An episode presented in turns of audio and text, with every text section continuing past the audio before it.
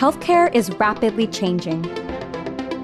Innovative technologies and new treatment paradigms are changing the way we tackle the world's pervasive health issues. I'm Alex Godian with Ochsner Health in New Orleans, Louisiana. Join me as we go inside Louisiana's largest healthcare system, where we discuss new ideas in confronting these healthcare challenges. We talk to thought leaders and healthcare experts to explore the latest innovations in patient care. Welcome to Innovation Health. If you're a parent, the unique challenges of caring for children during this time of uncertainty can leave you stressed and worried. Children have needs that must be met for proper development and health, but meeting those needs under these circumstances are challenging to say the least. Is it safe to return to school, daycare, or to have playdates? What about the inflammatory disease that we're hearing about now? How susceptible to COVID 19 are children? In this two part episode, I talk with Dr. William Linares, System Chair of Pediatrics for Ochsner Health. Dr. Linares has been leading the care for pediatric patients at Louisiana's largest healthcare provider and has been helping shape Ochsner's response to COVID 19 in children. He's also been a valuable resource for the community as schools and organizations looking for guidance during the pandemic consult with him on how to best return to operations. Thank you so much, Dr. Linares, for joining us today. I think one of the burning kind of questions on people's mind right now we're in summer, but school will be here before you know it. Daycares are kind of starting to open back up. What are you recommending for parents right now? Is it safe to go back to school, to go back to daycare, to have play dates? So I think that schools, daycare, and play dates are three slightly different things. I'll start with school. So yes. Ochsner Hospital for Children has engaged in a collaboration with school systems and schools, both independent, archdiocese, and uh, parish school systems in Orleans, Jefferson, and St. Tammany Parish.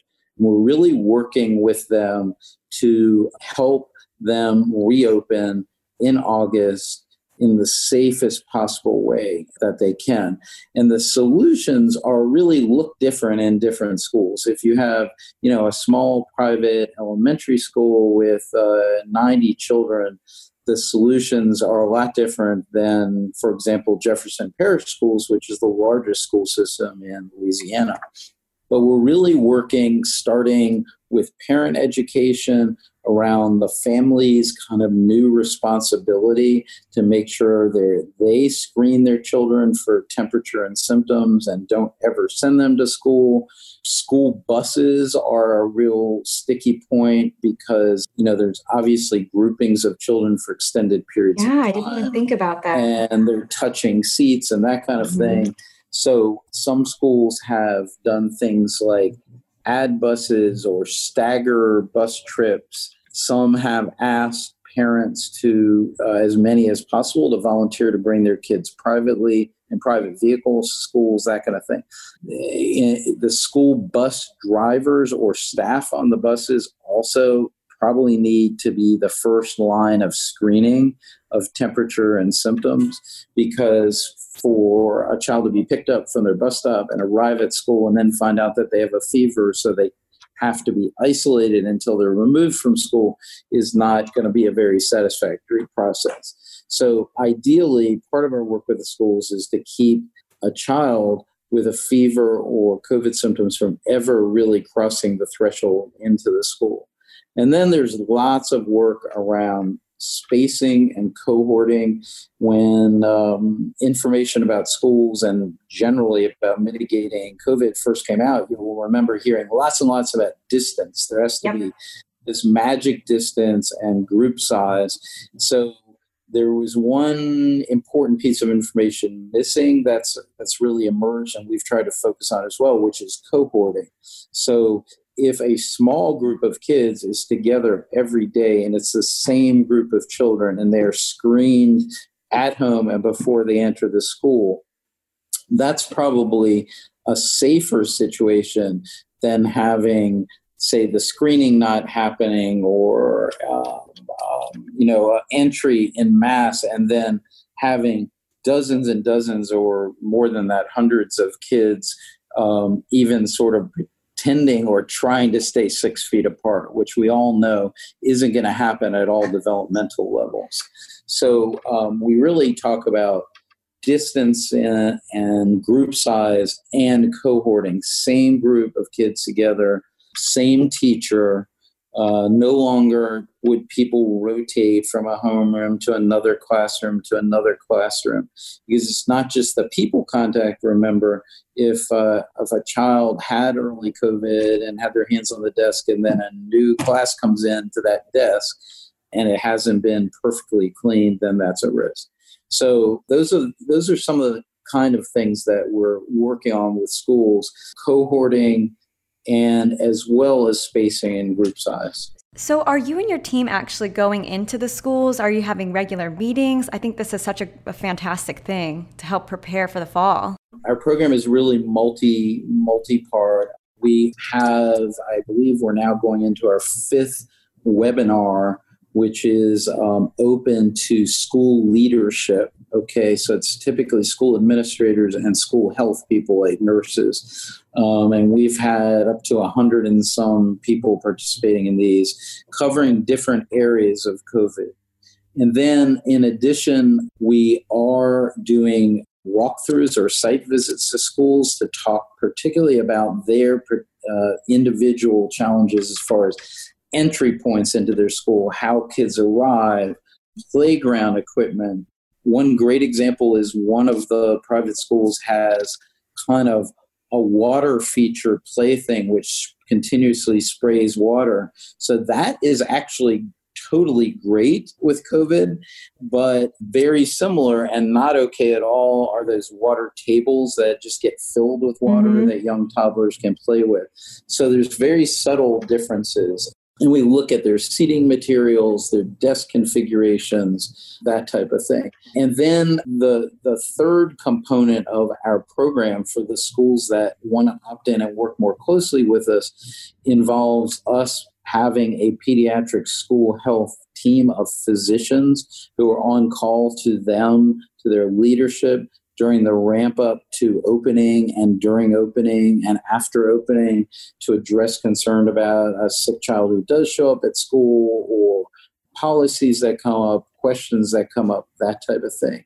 We also have a group of um, child psychologists who are intensely focusing on developing curriculums for the stress that we all know has developed. We are we are fully expecting a PTSD type scenario after this uh, initial wave of the pandemic that in some ways won't look that much different than Katrina. I mean, p- kids have lost their social structure.